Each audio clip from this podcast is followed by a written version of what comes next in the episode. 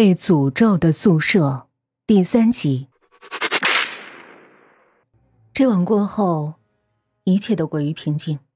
我们该复习的复习，该冲刺的冲刺，日子过得繁忙而充实。但奇怪的是，方晨，自从猫被打死之后，他又恢复了初见时的冷漠，一回到宿舍就蒙头大睡，连话都不多说一句。然而。这平静的日子并没有持续多久。一个月后，天气日益转凉，在一个冬雪飘飞的夜晚，我们居然又听到了猫叫声。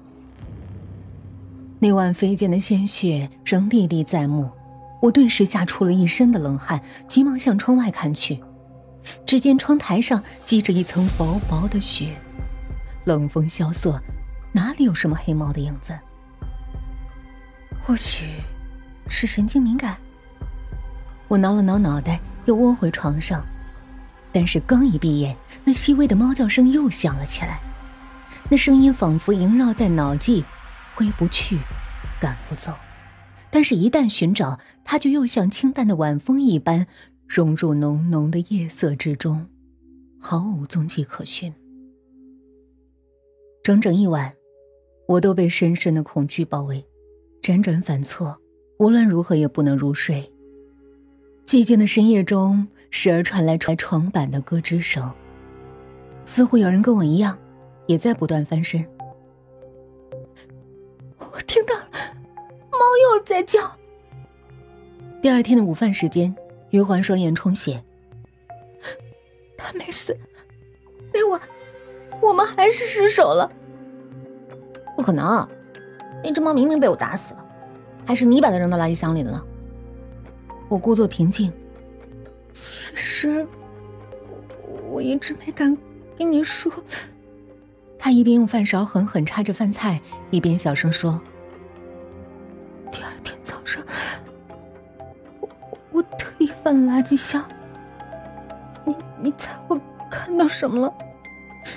一种不好的预感浮上心头。我愣愣看着余环，一句话也说不出来。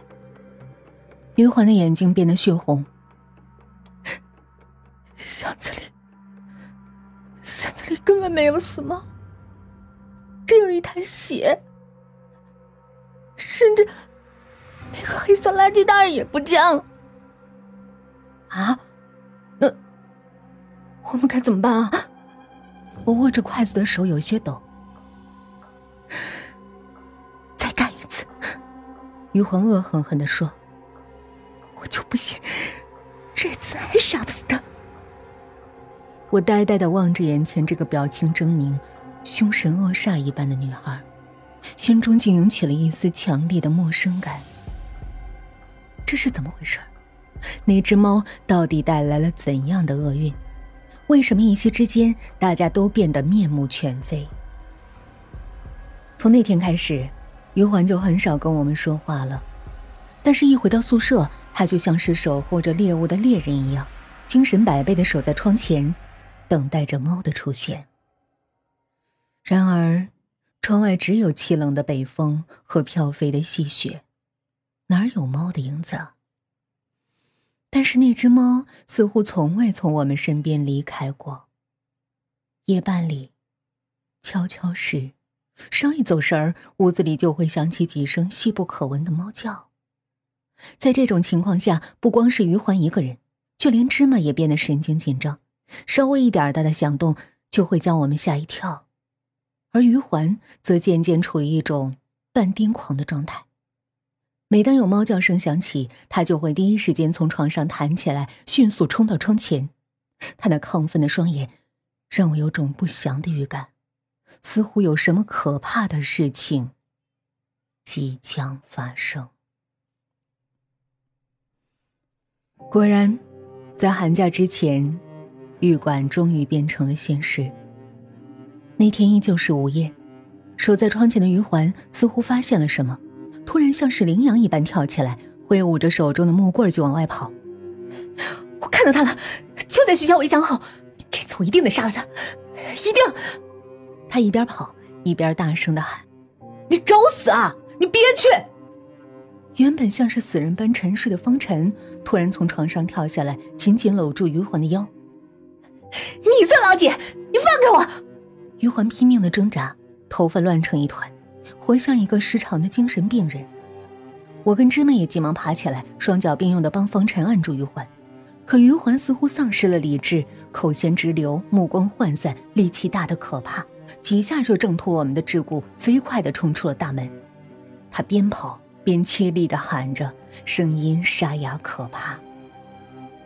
我望着在走廊中远去的余环，突然有种悲凉的感觉，仿佛他这一去，就再也不会回来了。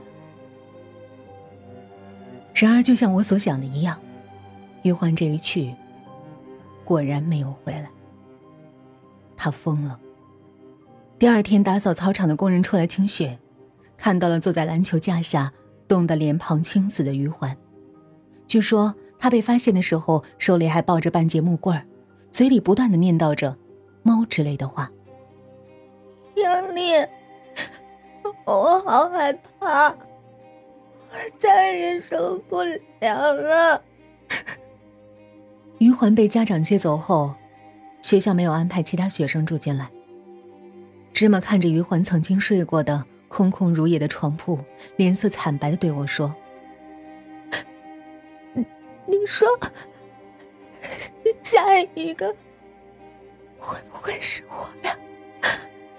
那只猫死了，它它变成妖怪。”报复了，你怕什么呀？要怕，也是我怕。毕竟杀他的时候，我也有份儿。我安慰他两句，走到宿舍中央，盯着地面上那个红漆绘成的圆圈冥冥之中，我总觉得这个奇怪的圆圈跟这一系列的怪事儿有关。那个，那不不是我画的。芝麻摸着鼻子，小声说：“你相信我，我来之前就有了。这点我相信，因为我们报道那天兵荒马乱，根本没有多余时间让他去找油漆画下这样的东西。不过我我觉得这东西很邪门儿，看着看着就让人害怕。”芝麻胆战心惊的走过来。你说这事儿会不会跟跟他有关啊？别胡思乱想了，马上期末了，好好复习吧。我背上书包，转身就往教室走去。你起来一下。到了教室，我径直走向坐在最后一排蒙头大睡的方晨。我有话问你。啊？是关于猫的事儿？他仰起头，脸上仍是失血的清白。晚上猫叫到底怎么回事？那天我明明已经把猫打死了，为什么宿舍还有猫叫？有的时候会叫的，并不只是一只猫。风尘似乎也很困扰，不耐烦的挠了挠脑袋。而且，半夜发出的叫声，真的是猫吗？你你这什么意思？我越来越不懂他在说什么。我以为把猫打死了，一切就都结束了。现在看来，并非如此。他完全无视我的问题，陷入深沉的思考。似乎从一开始，我就犯了个错误。过去是，现在也是。眼见在他那儿是问不出什么了，我只好长叹一声。走回自己的座位。你不觉得那家伙很奇怪吗？余环离奇的发疯，令周遭都飘荡着一种诡异的气氛。我跟芝麻都变得形影不离。他突然问了这么一句莫名其妙的话：“谁啊？”我明知故问：“方辰。他晚上睡觉时一点声音都没有。”就像个死人，可能睡得比较沉嘛。而且，而且我一直没和你说。他确定身边没有人注意，才继续说下去。那天，比我早到宿舍的人只有他。那个圆圈的事还有猫，是不是他提前布置好的？为了算计我们？我表面上不置可否，心里却惴惴不安。第一个提出杀猫的是他，但是他自己却并不动手，却怂恿我跟余环。第一个报道的也是他，但在报道之后就立即请假回家，简直像在躲避什么。难道这些离奇的事儿都是他一手布置的？人心是世界上最黑暗的土壤，一旦孕育出芥蒂，就永远难以消除。虽然同住一个屋檐下，我跟芝麻却对方辰逐渐疏远，时不时还要提防他。午夜的猫叫还在继续。不过频率比以前低了不少。你们是在怀疑我吗？一天晚自习结束，方晨终于爆发了。一向冷淡的他很少发脾气，他朝我们怒吼，额头上青筋暴露，眼珠血红，与当初的余环就有几分相似。你等着，我一定把那只死猫给揪出来！你们看吧。我跟芝麻噤声不语，垂手望着地面上的血红圆圈。算是默认。狭小的斗室，温度几乎降至冰点。方辰狠狠瞪了我们一眼，愤怒的摔门而去。而那晚过后，余环曾经睡过的靠窗的床铺，又多了一个辗转反侧的身影。每当窗外传来细微的响动，他就会像是个敏捷的猎豹一般一跃而起。这种癫狂的忘我状态，竟与前几天的余环。如出一辙。